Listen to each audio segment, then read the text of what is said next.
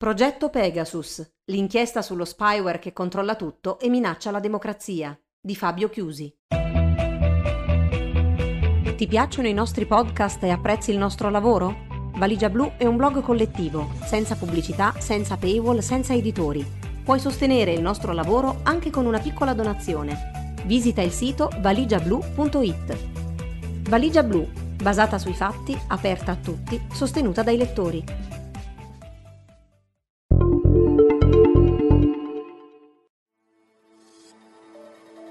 Sono le 7 di sera del 2 marzo 2017 in un autolavaggio di Ciudad Altamirano, una cittadina di nemmeno 40.000 anime nello stato di Guerreiro, in Messico. Su un'amaca, al riparo dalla strada, il giornalista freelance Cecilio Pineda Birto sta aspettando che la sua macchina venga pulita. Difficile dire il suo stato d'animo, se fosse tranquillo o meno. La città si trova in una regione, la Terra Caliente, da tempo teatro di scontri tra bande di criminalità organizzata rivali e Pineda Birto, per lavoro, fa proprio quello. Racconta, prima da collaboratore di testate come El Universal e La Jornada de Guerreiro, poi sui suoi canali social al motto Le notizie all'istante, casi di corruzione, crimini locali e le loro dinamiche. I loro protagonisti soprattutto. Il giornalista diventa presto scomodo e Pineda Birto ne è ben conscio. Già nel 2015 la sua attività di denuncia sistematica aveva portato ad un agguato fuori dalla sua abitazione ma in quell'occasione la pistola dell'assassino si inceppa e lui si salva. Le minacce di morte si susseguono anche sui social media, ma lui continua a scrivere, raccontare. Quel 2 marzo, nel pomeriggio, Pineda Birto aveva appena finito di condurre un Facebook Live in cui, scrive il Guardian, aveva accusato la polizia di Stato e politici locali di avere colluso con un violento capo della criminalità locale, conosciuto come il Techilero. Poi l'auto da lavare, il dondolio dell'amaca e improvvisamente due uomini a bordo di una motocicletta fanno ingresso nell'autolavaggio e aprono il fuoco contro di lui. Le testimonianze parlano di dieci colpi esplosi in rapida successione, uno dei quali raggiunge Pineda Birto al collo. Il giornalista morirà poco dopo tra le braccia dei soccorsi. Come potevano sapere gli assassini dove si trovasse? L'amaca non era visibile dalla strada. Qualcuno deve averlo seguito. O forse no. Forse è bastato spiare il suo smartphone, entrarne in completo possesso sapere tutto di Cecilio Pineda Birto, sempre. Che sia possibile, come vedremo, è noto da un decennio, ma ora le rivelazioni di un'inchiesta internazionale, il progetto Pegasus, aggiunge che sia anche probabile. Il numero di telefono del giornalista era infatti da pochi giorni finito su una lista che, secondo l'inchiesta, conterebbe un elenco di potenziali vittime di sorveglianza tramite un particolare spyware, forse uno dei più tristemente noti agli addetti ai lavori e di certo tra i più potenti in commercio. Pegasus, della società israeliana fondata nel 2010 NSO Group. Gli assassini potrebbero avervi fatto ricorso per conoscere in tempo reale gli spostamenti di Pineda Birto, leggerne i messaggi, le mail, intrufolarsi in ogni aspetto della sua vita mediata dal digitale. L'azienda ribatte scienza alla mano sostenendo che correlazione e causazione non sono lo stesso. Il telefono potrebbe essere stato infettato, ma gli assassini possono avere comunque usato un mezzo diverso per scovarlo e liquidarlo. Eppure, insieme al suo numero, risultano selezionati quelli dei politici locali coinvolti e perfino del pubblico ministero che avrebbe indagato sulla morte del giornalista. Ma le coincidenze, una volta che si mettono insieme le rivelazioni dell'inchiesta, sono tante, troppe. Dentro il progetto Pegasus. Per capirlo, tuttavia, bisogna prima spiegare di cosa parliamo quando parliamo di progetto Pegasus. Si tratta del frutto di una collaborazione tra 17 testate in tutto il mondo, tra cui alcune delle principali Guardian, Washington Post, Die Zeit, Le Monde, coordinate da Forbidden Stories, una no profit di base a Parigi, la cui ragione d'essere è promuovere la collaborazione tra entità giornalistiche e aiutare giornalisti minacciati a mettere in sicurezza le informazioni in loro possesso, con il supporto tecnico di Amnesty International. Sapevamo che quel leak rappresenta un'occasione che capita una volta nella vita. Si legge in un thread Twitter in cui Forbidden Stories spiega la genesi dell'inchiesta e sapevamo che avremmo dovuto unire le forze con i nostri partner per massimizzare l'impatto. Una strategia che ha portato anche alla decisione di pubblicare le rivelazioni del progetto Pegasus non in un'unica soluzione, ma giorno dopo giorno per una settimana. I giornalisti si sono incontrati una prima volta a Parigi nel mezzo della pandemia senza conoscere che pochi dettagli di quanto avrebbero poi scoperto. Per mesi, poi, hanno comunicato in maniera sicura, lavorando sul campo in 10 paesi, dall'India al Messico, dal Libano al Belgio, da USA a UK. Oltre 30 inchieste sono state condotte in contemporanea, scrive la ONG francese. Tutto è però cominciato quando Forbidden Stories e Amnesty sono venuti in possesso, tramite quello che è stato definito un massive data leak da parte di una fonte ignota, di una lista contenente oltre 50.000 numeri di telefono che si ritiene, scrive prudentemente il Guardian, appartengano a soggetti di interesse per i clienti di NSO Group. Tradotto, le persone a cui quei numeri appartengono potrebbero essere divenute bersaglio della sorveglianza, estremamente invasiva, di un sofisticato spyware Pegasus, venduto unicamente a governi e che dovrebbe da questi ultimi essere utilizzato solamente per combattere crimini gravi e terrorismo. E invece, sostiene l'inchiesta sulla base delle analisi tecniche compiute dal Security Lab di Amnesty e corroborate in modo indipendente dal Citizen Lab dell'Università di Toronto, sarebbe stato utilizzato per tenere sotto controllo ogni pensiero e movimento di centinaia di giornalisti, attivisti per i diritti umani, avvocati, dissidenti, oppositori e leader politici dislocati in 45 paesi nel mondo. E quando si scrive ogni pensiero e movimento, è quello che si intende, letteralmente, come ricorda tra gli altri il Washington Post elencando le capacità di Pegasus. Pegasus può tenere sotto controllo email, chiamate, post sui social media, password, liste di contatti, foto, video, registrazioni audio e cronologie di ricerca, a quanto sostengono ricercatori dell'ambito cyber security e i materiali di marketing di NSO. Lo spyware può attivare videocamere e microfoni per captare nuove immagini e registrazioni, può ascoltare chiamate e messaggi in segreteria telefonica, può raccogliere i registri degli spostamenti di un utente e determinare dove si trovi in questo momento, così come registrare dati che indicano se una persona è ferma o se in movimento, in quale direzione si sta muovendo. Difficile sostenere, insomma, che si tratti di una forma di sorveglianza come tutte le altre. Pegasus, di fatto, è una forma di sorveglianza totale, e quel che è peggio, inconsapevole, dato che l'utente non ha sostanzialmente modo di rendersi conto di essere stato infettato finché non è troppo tardi, per esempio perché si presentano degli agenti alla porta. Almeno 10 sarebbero i governi coinvolti.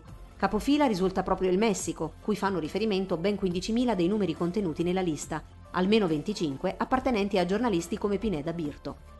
A seguire Marocco ed Emirati Arabi Uniti con 10.000 e poi Azerbaijan, Bahrain, Kazakistan, Ruanda, Arabia Saudita, India e Ungheria. Gli attacchi compiuti con Pegasus e rivelati dal progetto Pegasus, scrive Amnesty, vanno dal 2014 al luglio 2021, quando è stato rinvenuto un attacco zero click, senza cioè richiedere alcun intervento dell'utente per attivarsi, che ha sfruttato attacchi zero day, cioè su vulnerabilità sconosciute, multipli, su un iPhone 12 con iOS 14.6. Si tratterebbe, insomma, conclude l'organizzazione, del ricorso diffuso, persistente e attuale a forme illegali di sorveglianza e abusi dei diritti umani compiuti usando lo spyware Pegasus di NSO Group. In molti casi, condizionali e cautele sono d'obbligo, e non tanto per le prevedibili e puntuali smentite sia dei governi coinvolti che di NSO Group, quanto per un limite strutturale dell'inchiesta. Come ricorda il Guardian, infatti, la presenza di un numero di telefono tra i dati non rivela che il device sia stato infettato da Pegasus o sia diventato bersaglio di un tentativo di compromissione.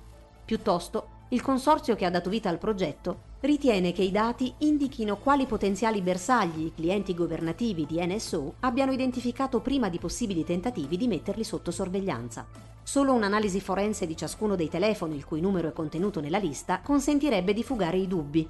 Senza esame forense dei cellulari è impossibile dire se i telefoni sono stati compromessi con successo o abbiano subito un tentativo di compromissione usando Pegasus, riassume il Guardian, ma nella stragrande maggioranza dei casi ciò non è stato possibile. Amnesty infatti l'ha condotta su 67 telefoni, scoprendo tracce della presenza di Pegasus in più della metà, 37.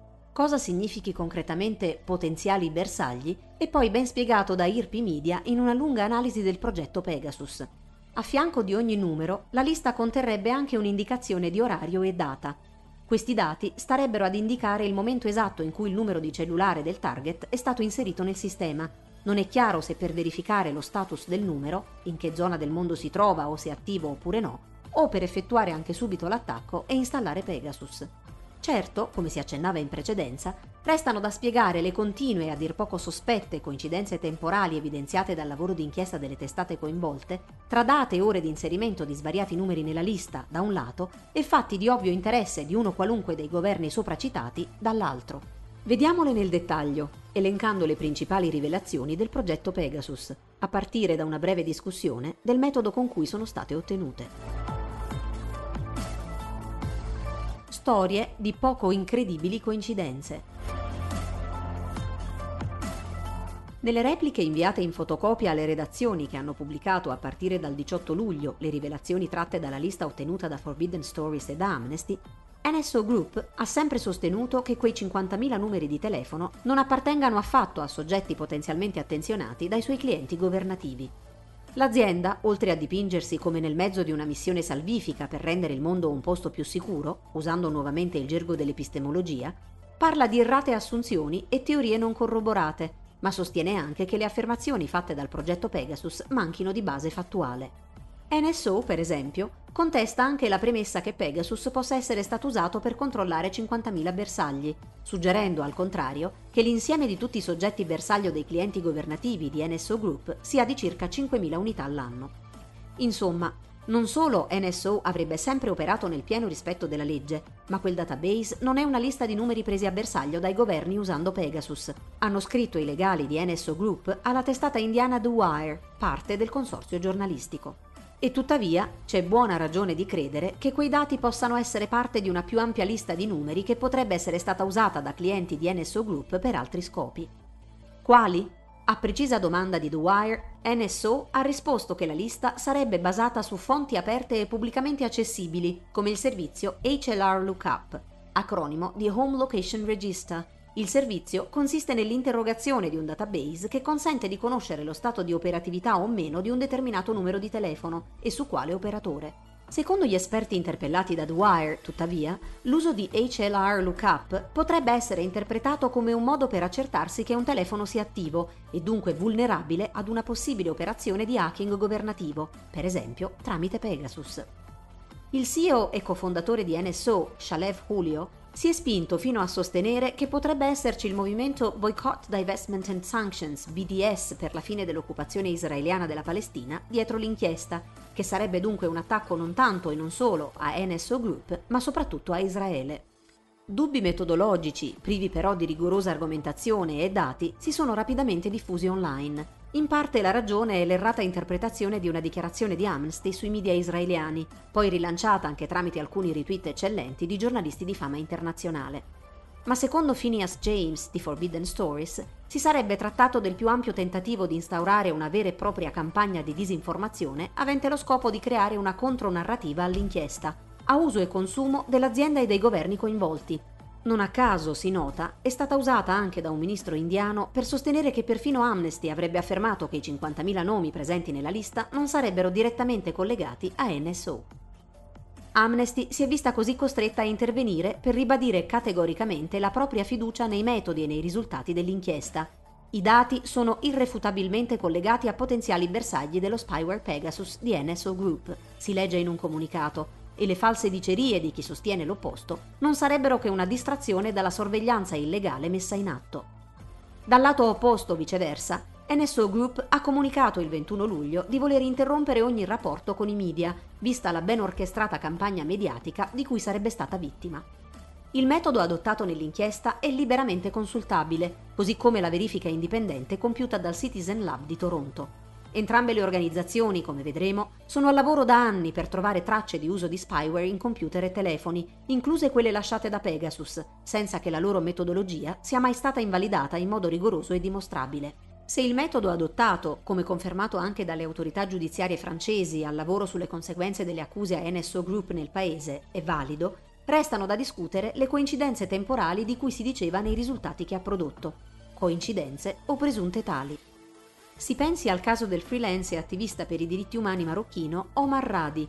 Il suo telefono sarebbe stato compromesso dal governo del Marocco, che nega, nel 2018 e 2019, proprio dopo aver pubblicato articoli che rivelavano casi di corruzione nel paese. O al fatto che in Arabia Saudita la più importante attivista per i diritti delle donne, Lujain Hallat Lul, sia stata inserita nella lista dei possibili bersagli di Pegasus solo qualche settimana prima del suo rapimento negli Emirati Arabi Uniti e il suo ritorno forzato in Arabia Saudita, dove è stata imprigionata per tre anni e a quanto riportato torturata, come ha scritto il Guardian. Ancora, In India, uno studente attivista, leader dell'Unione degli Studenti Democratici, è stato inserito nella lista appena prima di essere accusato di sommossa. All'arresto, nel settembre 2020, contribuiscono prove raccolte, non si sa bene come, dal suo telefonino e si parla di oltre un milione di pagine di informazioni tratte dal suo telefono. Più in generale, dei 155 nomi di bersagli o potenziali bersagli di sorveglianza da parte dei clienti di NS Group, rivelati da The Wire, 40 sono di giornalisti delle principali testate del paese, Hindustan Times, Indian Express, Times of India, The Wire stesso. Scrive la testata in proposito che per 10 sono stati confermati i segni di un tentato o riuscito hack tramite Pegasus, ma, ed è quanto qui rileva in modo particolare, secondo una correlazione temporale ben precisa. Tra l'inserimento nella lista e la messa sotto sorveglianza vera e propria passano di norma da pochi minuti a un paio d'ore, si legge, e in due casi addirittura secondi appena. O si prenda ancora il caso più eclatante, il brutale omicidio del giornalista Jamal Khashoggi, avvenuto nell'ottobre 2018 nell'ambasciata dell'Arabia Saudita a Istanbul, mandante, dice l'intelligence USA, il governo di Riyadh. NSO ha sempre negato con forza ogni coinvolgimento di suoi spyware nell'omicidio, ma il Guardian scrive, sulla base dei dati ottenuti e dell'analisi forense dei telefoni, di avere nuove prove che lo spyware della compagnia sia stato usato per provare a monitorare persone vicine a Khashoggi, sia prima che dopo la sua morte. In un caso appena quattro giorni dopo. Queste e molte altre sequenze temporali sembrano confermare che una ragione per sorvegliare i bersagli descritti i governi clienti di NSO ce l'avessero e come. O sono tutte circostanze fortuite? Le principali rivelazioni del progetto Pegasus. Difficile, se non impossibile, entrare nel dettaglio di ogni singola rivelazione pubblicata all'interno del progetto Pegasus. Troppe le fonti, molte non accessibili se non ad abbonamento, troppe le storie di contesti da comprendere se si vuol dare un corpo e un passato ad ognuno dei nomi rilevati. E tuttavia è possibile, grazie al lavoro liberamente accessibile del Guardian e di The Wire soprattutto, ricostruirne le principali rivelazioni. I giornalisti identificati dai clienti governativi di NSO Group come potenziali bersagli di Pegasus sarebbero 180 in tutto il mondo, delle più prestigiose testate internazionali. Tra le altre Wall Street Journal, CNN, New York Times, Al Jazeera, France 24, Mediapart, El País, Associated Press, Le Monde, Bloomberg, The Economist e Reuters. Tra i giornalisti, i bersagli includerebbero la prima direttrice del Financial Times, Rula Khalaf, per tutto il 2018, quando era vice direttrice, Khadija Ismailova, giornalista investigativa dell'Azerbaigian, divenuta bersaglio nel 2019 dopo aver passato anni a rivelare casi di corruzione governativa ed essere già stata vittima di una campagna di molestie culminata nella pubblicazione di video intimi filmati con una telecamera nascosta nella sua abitazione nel 2012, dopo che le era stato detto comportati bene o verrai diffamata. Era anche già stata arrestata nel 2014 con accuse posticce nelle sue dichiarazioni in risposta, Ismailova sottolinea un aspetto importante. Non sappiamo quante altre persone sono state messe a repentaglio tramite la compromissione dei telefoni di cui stiamo parlando. Quante fonti sono state rivelate? E poi Bradley Hope del Wall Street Journal, che nella primavera 2018 investigava su uno scandalo di corruzione in Malesia in cui era coinvolto anche il primo ministro, Nahib Razak. Il suo telefono è stato compromesso fino al 2019, pare dal governo degli Emirati Arabi Uniti, la giornalista dice a sua volta vogliono conoscere le mie fonti. E poi ancora Edouy Plenel, fondatrice della testata francese Mediapart, Greg Carlstrom, reporter sul Medio Oriente all'Economist. RFI scrive che i potenziali bersagli dei servizi di sicurezza del Marocco in Francia sarebbero mille secondo l'inchiesta, inclusi circa 30 tra giornalisti e dirigenti di media del paese. Tra loro figurano giornalisti di Le Monde, Le Canard Enchaîné, Le Figaro, Agence France Presse e France Télévision. I tentativi di infezione sono in molte occasioni riusciti. Diversi avvocati figurano nella lista. Tra loro Rodney Dixon, che lavora a Londra e ha avuto tra i suoi clienti anche Atice Gengiz, compagna di Khashoggi, a sua volta inclusa nella lista. Presenti nella lista anche due avvocati che stavano portando avanti una causa proprio contro NSO da parte dell'amico e collaboratore di Khashoggi, Omar Abdulaziz. In India, svariate personalità politiche o soggetti a loro collegati sono a loro volta inclusi nella lista. Spicca tra i nomi quello di Raul Gandhi, inserito nella lista quando nel 2019 era leader del partito del Congresso, il più grande partito di opposizione, e candidato a sfidare il primo ministro Narendra Modi. Inclusi anche cinque contatti stretti di Gandhi che nulla hanno a che vedere con il mondo della politica e diversi suoi collaboratori. Due dei numeri di telefono da lui usati risultano nella lista. The Wire paragona lo scandalo al Watergate e scrive che il possibile uso di Pegasus per spiare il leader dell'opposizione solleva preoccupanti domande circa l'integrità del processo elettorale. Ancora sull'omicidio Khashoggi, il Washington Post rivela che le prove raccolte suggeriscono l'uso di Pegasus anche sul telefono della moglie del giornalista, molti mesi prima della sua morte, tra novembre 2017 e aprile 2018 aveva ricevuto quattro messaggi contenenti link per infettare il bersaglio con Pegasus, provenienti dagli Emirati Arabi Uniti. In due casi i messaggi sembravano provenire dal telefono della sorella. Non c'è conferma di riuscita infezione. Anche il telefono dell'altra donna nella vita di Khashoggi, Atice Cengiz, era attenzionato. Il suo iPhone sarebbe stato violato giorni appena dopo l'omicidio. Il Post nota con terribile chiarezza l'impatto di spyware come Pegasus sulla vita delle due donne Entrambe avevano vite appaganti, indipendenti, prima di cominciare una relazione romantica con lui, si legge. Entrambe ora vivono in fuga e sono state abbandonate dagli amici che temono per la loro stessa salute perché sanno che le autorità li possono scoprire tramite i loro telefoni, i social media, i messaggi e altri mezzi di comunicazione, intercettati con lo spyware, tutti come visto. I numeri di telefono di 14 capi di Stato e di governo sono a loro volta inclusi nella lista analizzata dal progetto Pegasus. Riassumendo i contenuti pubblicati dal Guardian, vi figurano il presidente francese Emmanuel Macron, selezionato come persona da attenzionare, person of interest, dal Marocco nel 2019. L'Eliseo ha risposto che se le accuse fossero provate sarebbe molto grave e che ogni dubbio verrà chiarito il presidente del Sudafrica Cyril Ramaphosa, selezionato dal Ruanda nel 2019, l'allora presidente del Libano Saad Hariri, che sembra essere stato attenzionato dagli Emirati Arabi Uniti nel 2018 e 2019. Il presidente del Consiglio europeo Charles Michael, quando era primo ministro del Belgio nel 2019, era stato selezionato come soggetto da attenzionare dal Marocco. Re Mohammed VI del Marocco, selezionato dai suoi stessi servizi di intelligence, apparentemente, e il primo ministro marocchino Saddedin Othman, anche lui, possibly, da elementi all'interno del suo paese. Il primo ministro del Pakistan, Imre Khan, dall'India nel 2019, l'ex presidente messicano Felipe Calderón, da quel che si ritiene essere stato un cliente messicano nel 2016 e 2017, mentre la carriera politica della moglie Margarita Zavala era in ascesa.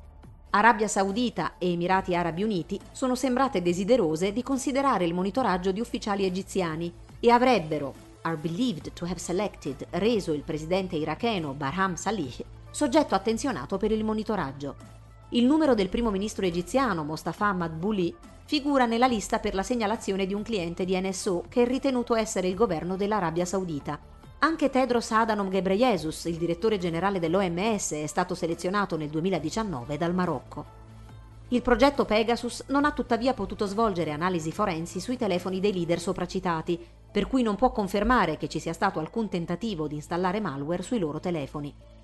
NSO ha nuovamente negato, sostenendo che Macron e Tedros non siano mai stati selezionati come bersagli dai loro clienti, nemmeno per tentativi poi falliti di porli sotto sorveglianza.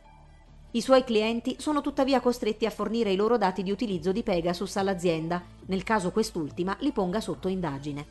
Il Guardian sostiene che NSO potrebbe averlo fatto con il governo marocchino.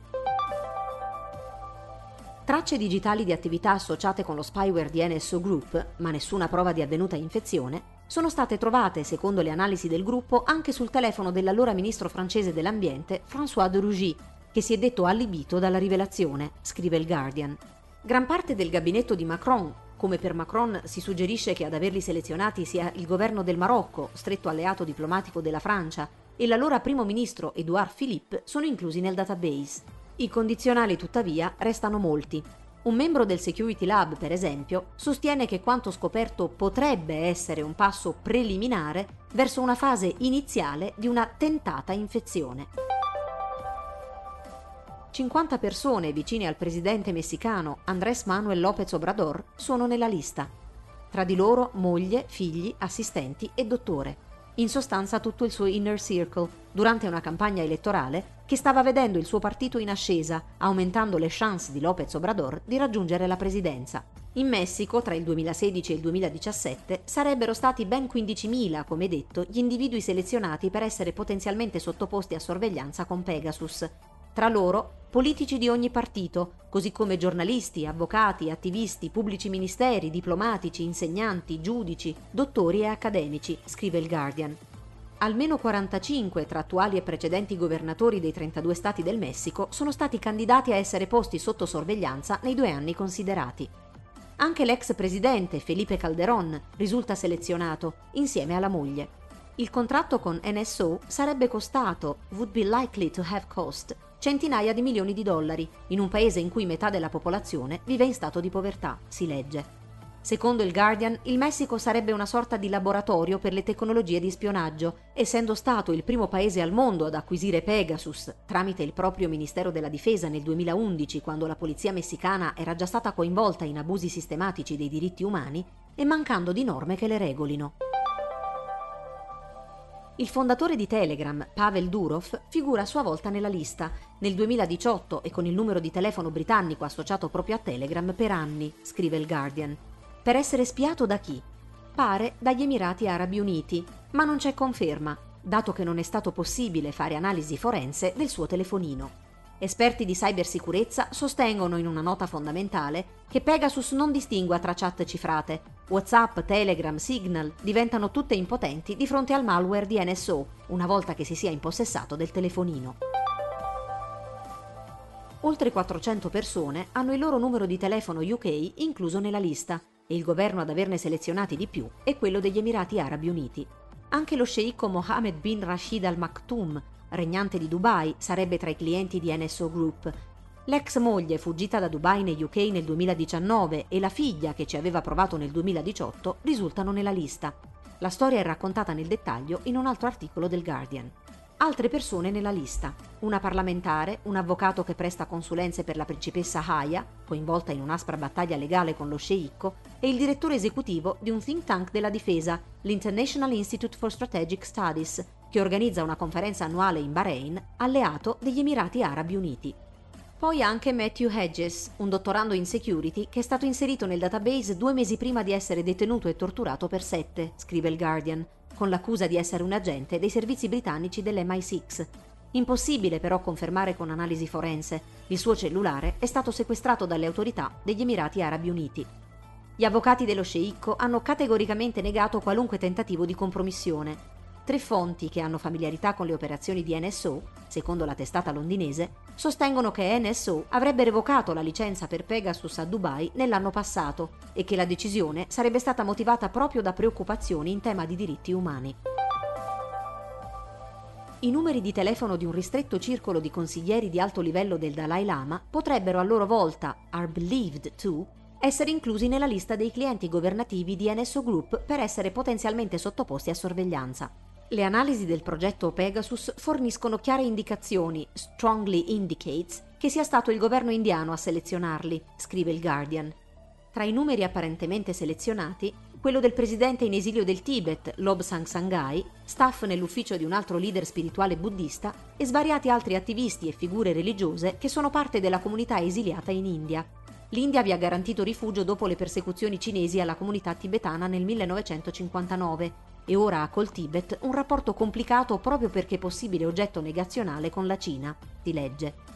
Il Guardian sembra suggerire che l'obiettivo dello spionaggio fosse comprendere le mosse riguardanti i preparativi e gli orientamenti anche geopolitici per la successione del Dalai Lama alla sua morte, questione di grande interesse per la Cina, ma anche per gli Stati Uniti e le agenzie di intelligence indiane. Il Dalai Lama, tuttavia, non possiede un telefono, secondo due fonti. Il governo indiano ha reagito attaccando il metodo dell'inchiesta. In Ungheria, insieme a numeri di persone che sembrano essere destinatarie di legittime indagini penali e di sicurezza nazionale, ci sono anche almeno 10 avvocati, un politico di opposizione e almeno 5 giornalisti, secondo il Guardian. Due dei cinque giornalisti fanno parte della testata di giornalismo investigativo Direct 36, partner del progetto Pegasus stesso e una delle ultime testate sottratte a un qualche tipo di controllo o influenza del governo ungherese rimaste. I toni in questo caso si fanno molto più decisi sul Guardian.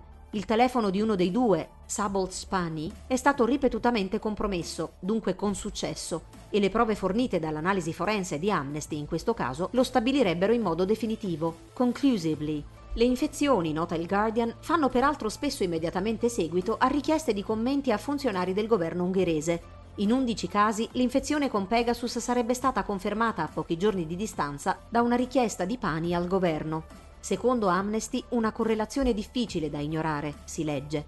Pani era stato precedentemente accusato dal portavoce del primo ministro Viktor Orban di odiare Orban nell'Ungheria. Segni di compromissione anche per i sette partecipanti ad una cena data dal ricco proprietario di un altro degli ultimi bastioni del giornalismo indipendente ungherese, 24.hu, l'investitore Zoltan Varga.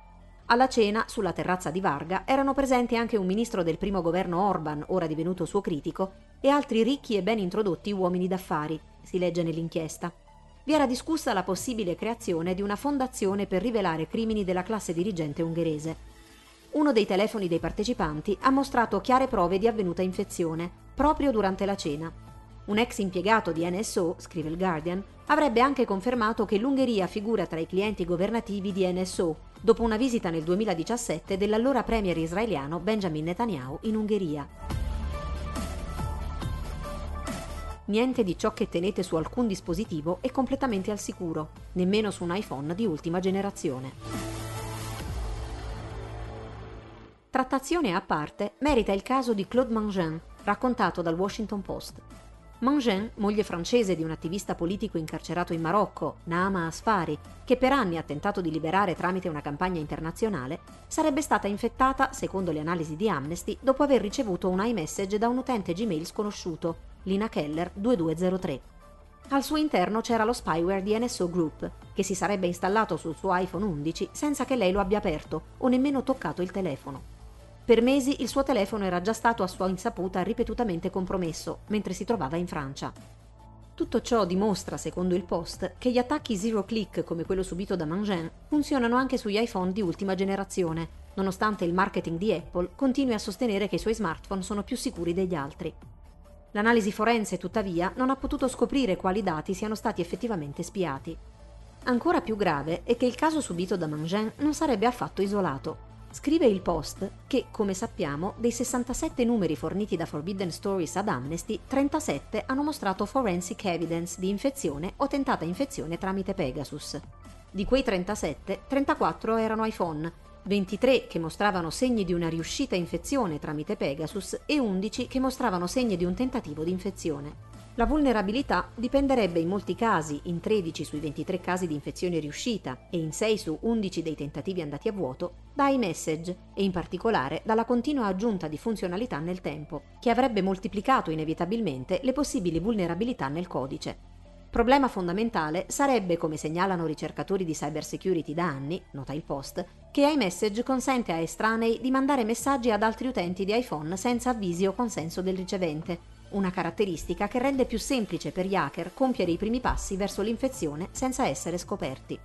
Apple ha risposto condannando qualunque cyberattacco a giornalisti, attivisti per i diritti umani e alle altre persone che cercano di rendere il mondo un posto migliore e ribadendo che l'iPhone resta lo smartphone più sicuro sul mercato. L'azienda ha poi anche notato che attacchi come quelli descritti sono altamente sofisticati, costano milioni di dollari, spesso hanno vita breve e sono usati per prendere a bersaglio specifici individui. E tuttavia, scrive Alex Hearn, in un modo o nell'altro Pegasus ha funzionato su iOS per almeno 5 anni, spingendosi fino a riuscire a compromettere l'iPhone 12, il più recente in commercio, con l'ultima versione del sistema operativo Apple installata, iOS 14.6. Intrusioni si sarebbero verificate anche sul sistema operativo Android di Google, ha poi aggiunto il post, anche se più difficili da determinare per la scelta strutturale di sicurezza operata dall'azienda di non mantenere log permanenti, Potrebbero aiutare i ricercatori, ma anche gli attaccanti, sostiene Google. La lezione è dura, conclude il post. Niente di ciò che tenete su alcun dispositivo è completamente al sicuro. E non basta nemmeno spendere di più per avere uno smartphone di ultima generazione, top della gamma. Se un attaccante dispone di abbastanza risorse e della motivazione adatta, può violarlo comunque. Cronistoria di NSO Group e delle accuse circa l'uso di Pegasus. Le accuse, come si legge, sono dunque molteplici, ma non nascono con il progetto Pegasus, anzi, la storia delle rivelazioni compromettenti, sempre rispedite al mittente con le stesse linee argomentative, su NSO Group è lunga e a sua volta densa e dettagliata. Questa cronologia cerca di farne il punto per meglio situare l'inchiesta nel contesto in cui è nata e si è sviluppata e per meglio delineare estensioni e obiettivi dell'industria della sorveglianza tecnologica.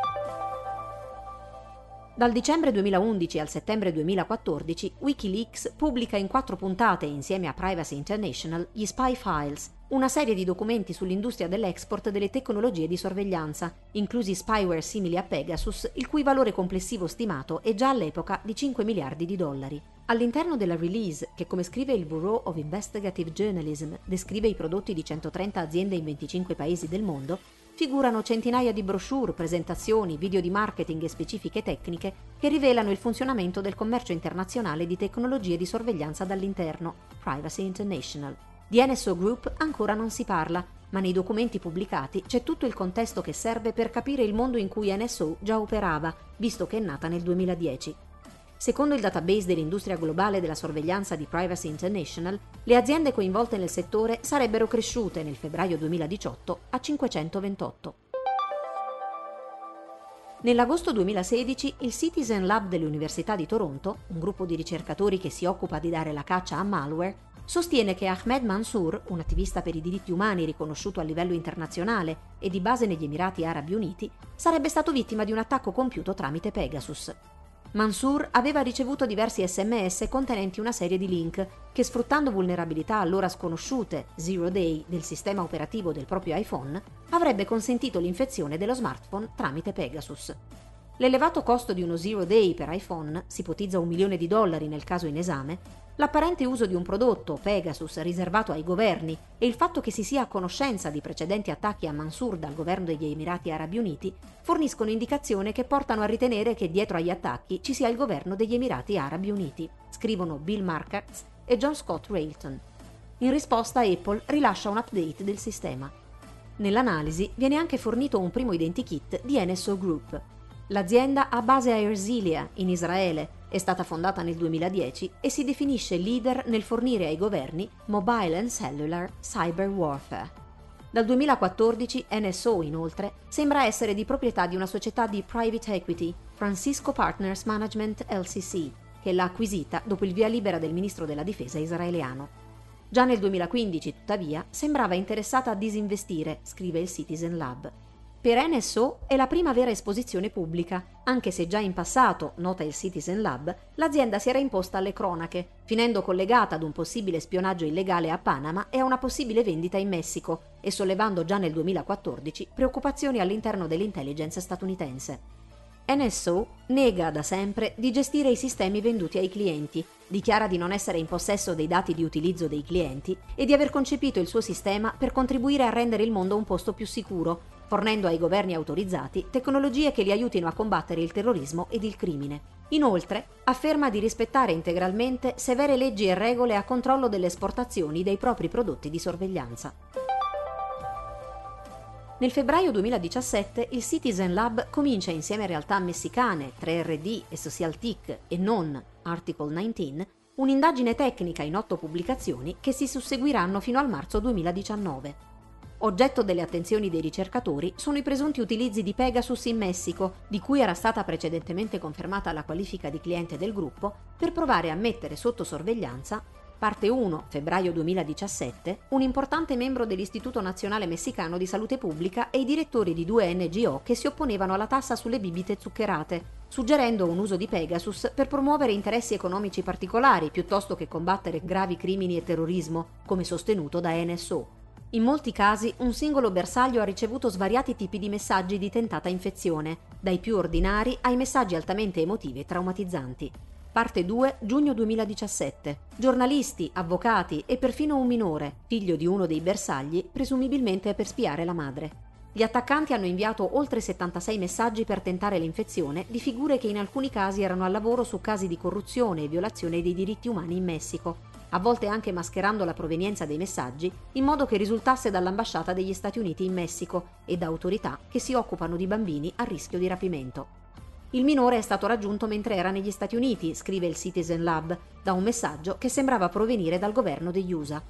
Parte terza, giugno 2017. Tra giugno e luglio 2016, tre politici di alto livello del National Action Party, partito di opposizione. Parte quarta, luglio 2017 il gruppo di esperti internazionali che ha cercato di fare luce sulla sparizione di 43 studenti della Yocinapa Rural Teachers College a Iguala nel 2014, proprio appena dopo le critiche del gruppo al governo messicano, accusato di interferire nella loro missione.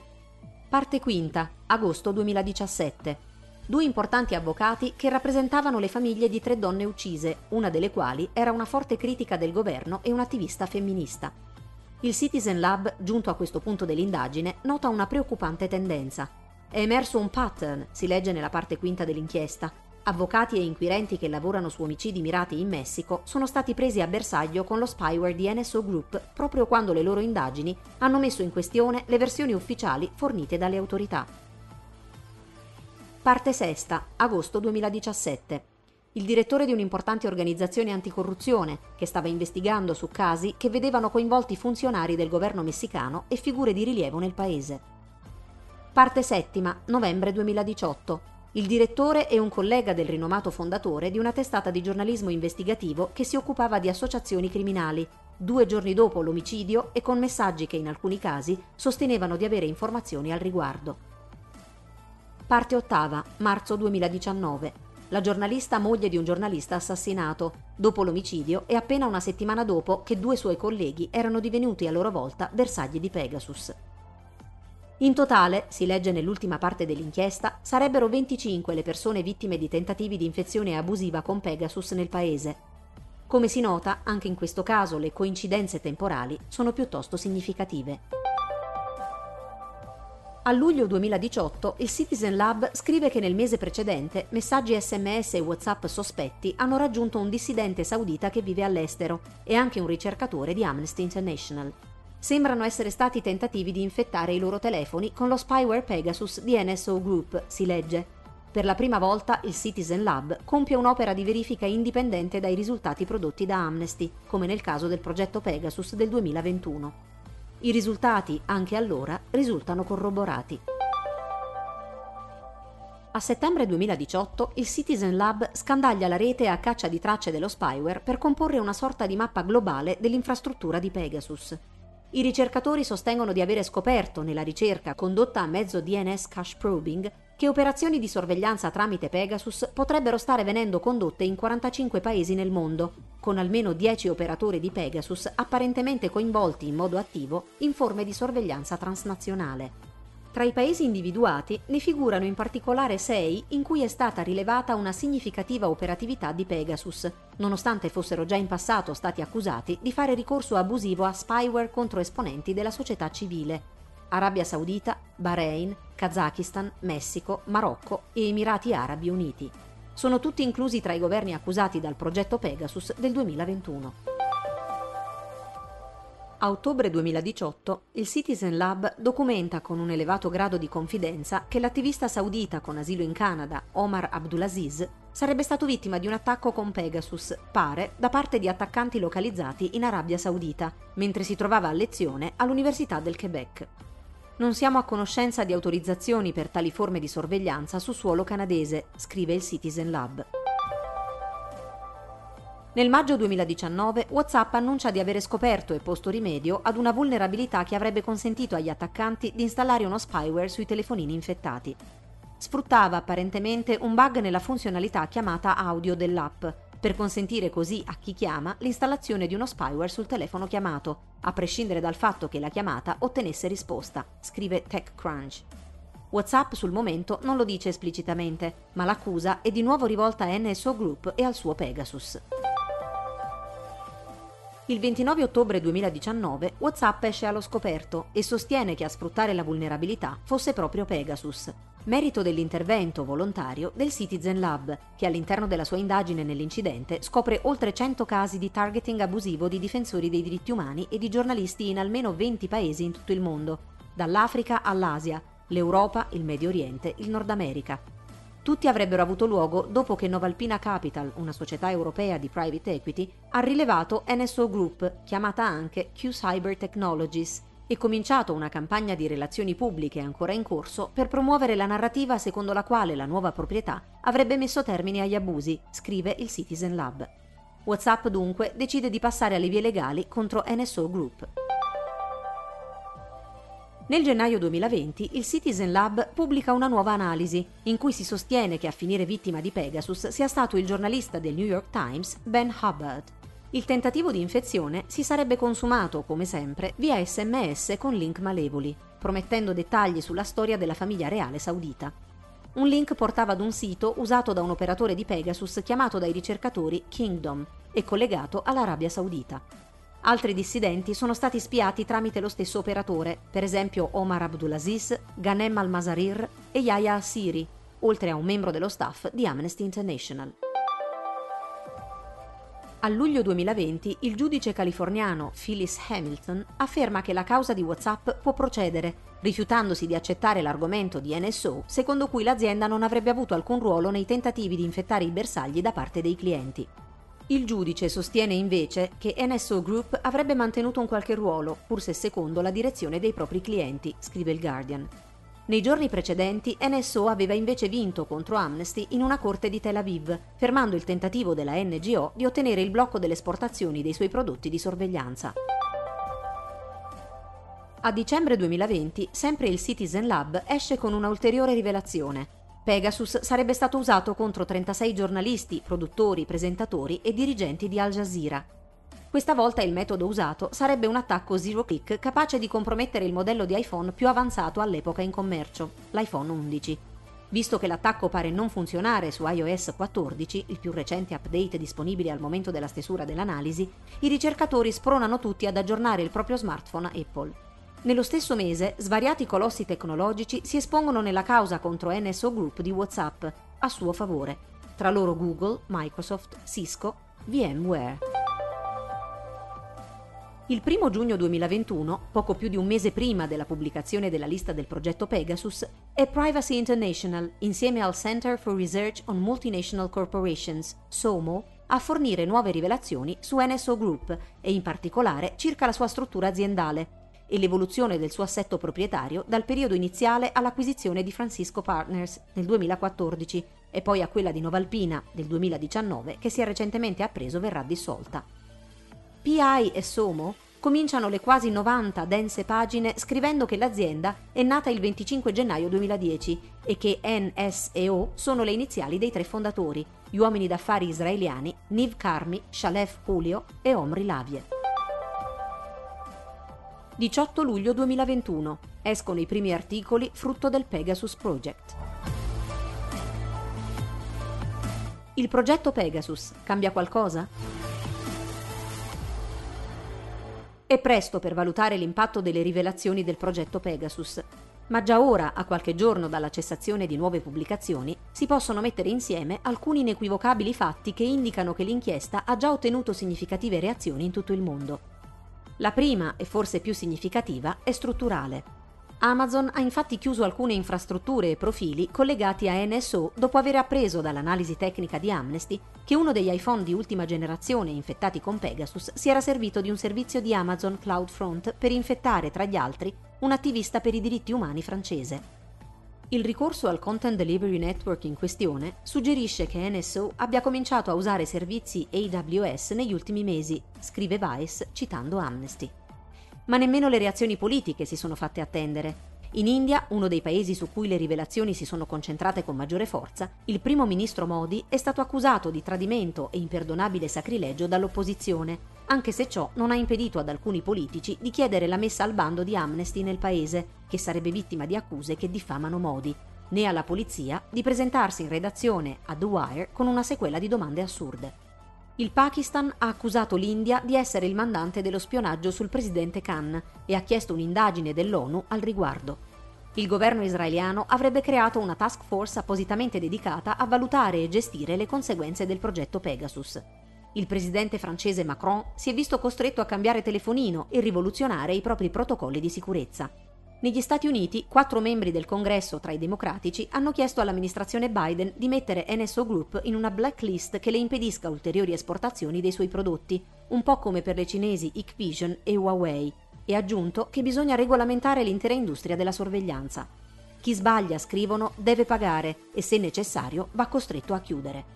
Il garante privacy italiano ha aperto un'istruttoria su Pegasus.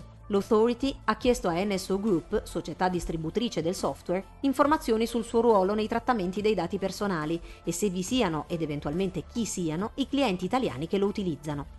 Reazioni indignate si sono registrate da parte delle vittime dei presunti abusi in Messico, Ungheria e da parte di leader europei, scrive il Guardian.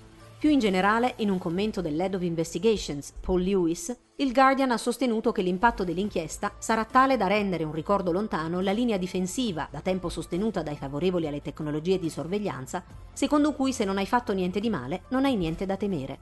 C'è sicuramente da sperarlo, ma potrebbe risultare realisticamente una previsione ottimistica, visto il perdurante stato di oblio verso i fatti in cui si consuma la maggior parte dei dibattiti sulle politiche tecnologiche. Che fare? Mettere al bando innanzitutto. Che fare dunque per fare in modo che non vi sia più materiale per un altro progetto Pegasus? Anche qui il dibattito sorto in seguito alla pubblicazione dei materiali dell'inchiesta attinge pesantemente dalle tante proposte già elencate in passato dalle massime autorità ed esperti internazionali. La commissaria per i diritti umani dell'ONU, Michelle Bachelet, ha per esempio chiesto un nuovo insieme di regole per rendere le tecnologie di sorveglianza a misura di diritti umani, ribadendo che il loro uso deve davvero limitarsi a gravi crimini e terrorismo. C'è, ha scritto la Bachelet, l'urgente bisogno di meglio regolamentare la vendita, il trasferimento e l'uso di tecnologie di sorveglianza e garantire rigide procedure di controllo e autorizzazione, oggi mancanti. La posizione è tuttavia apparentemente più debole di quella espressa in precedenza da un'altra autorità ONU. Nel 2019, infatti, David Kay, allora special rapporteur per la libertà di espressione, aveva chiesto che le tecnologie di sorveglianza siano messe al bando immediatamente, fino a quando non vengano implementati controlli efficaci a livello nazionale ed internazionale, al momento assenti, scrive anche, così da diminuirne gli impatti nocivi. Per Kay, al momento e vale altrettanto oggi, il settore è un tutti contro tutti privo di regole, un ambiente in cui stati e aziende del settore collaborano per diffondere tecnologie che causano danni immediati e continui a individui e organizzazioni che sono essenziali per la vita democratica, giornalisti, attivisti, membri dell'opposizione, avvocati e altri ancora. Il divieto sarebbe dunque il primo fondamentale passo del processo di reale regolamentazione del settore, che Kay illustra nel dettaglio una posizione ribadita durante il progetto Pegasus dal whistleblower del Datagate Edward Snowden, che ha anche fornito un paragone tra l'industria della sorveglianza e la pandemia. È come se un intero settore avesse l'unico scopo di produrre varianti del Covid, e un settore il cui unico scopo è produrre vulnerabilità andrebbe, a detta dell'ex contractor NSA, smantellato. Per Snowden, insomma, il ban è questione imperativa e urgente, se non faremo nulla per fermare la vendita di questa tecnologia, ha affermato parlando di Pegasus, non troveremo più solamente 50.000 bersagli, ne troveremo 50 milioni e accadrà molto più in fretta di quanto tutti noi ci aspettiamo. Kay e Snowden non sono certamente gli unici ad avere sollevato la questione. Proprio in risposta al progetto Pegasus, per esempio, Access Now e altre 100 organizzazioni della società civile hanno chiesto al grido Enough is Enough un'immediata moratoria su vendita e uso di tecnologie di sorveglianza, così da poter da un lato condurre un'indagine indipendente, trasparente e imparziale su quanto rivelato nell'inchiesta e dall'altro costruire il framework normativo di controlli e trasparenza necessario a rendere gli spyware a misura di democrazia. Privacy International aveva già a sua volta dettagliato una serie di condizioni alle quali si può provare a parlare di hacking governativo all'interno di una cornice di compatibilità con i diritti umani, Ammesso sia possibile dimostrare che almeno gli usi leciti contro i criminali e i terroristi degli strumenti di hacking governativo rispettano davvero i diritti umani, questione che PI ha correttamente sollevato. Le operazioni di hacking e sorveglianza governativa devono, tra le altre cose, essere stabilite per legge e limitate ai casi in cui strettamente necessario per un obiettivo legittimo, condotte in modo proporzionato. Richieste con autorizzazione a un'autorità giudiziaria imparziale e indipendente, pronte alla distruzione immediata di tutto il materiale non pertinente raccolto, dotate di meccanismi di trasparenza, scrutinate da un'autorità indipendente. Principi analoghi si potrebbero provare ad implementare nell'applicazione delle nuove e insufficienti regole UE in materia, ha scritto Human Rights Watch. L'idea è migliorare e rinforzare la protezione dei diritti umani nella nuova normativa UE in tema di esportazione di tecnologie di sorveglianza dual use, civile e militare, che già ora, per esempio, contiene nuove regole di trasparenza, come l'obbligo da parte della Commissione europea di riportare pubblicamente il numero di applicazioni ricevute per licenze di esportazione per ogni tipo di tecnologia di sorveglianza, per ogni Stato membro e dove sono state inviate. Ma non è abbastanza e Human Rights Watch e altre organizzazioni hanno naturalmente idee per rimediare alle mancanze. Per esempio, dotare la norma di un meccanismo che consenta di aggiornare le liste di entità soggette a restrizioni in modo trasparente e consultivo e insieme di negare licenze di esportazione sulla base di considerazioni in tema di diritti umani. Andrebbero aggiunte le lezioni apprese dall'Open Government Partnership, le raccomandazioni di Reporters Without Borders a chi pensa di poter essere stato spiato con Pegasus, la petizione di Amnesty per chiedere ai governi di mettere fine alla sorveglianza mirata di attivisti per i diritti umani, la checklist con la costellazione di pratiche evidenziate già nel 2017 dallo stesso Citizen Lab, ma il concetto è chiaro. Le cose devono cambiare e abbiamo svariate idee su come farlo. L'inchiesta del progetto Pegasus dimostra una volta di più che è urgente riuscirci.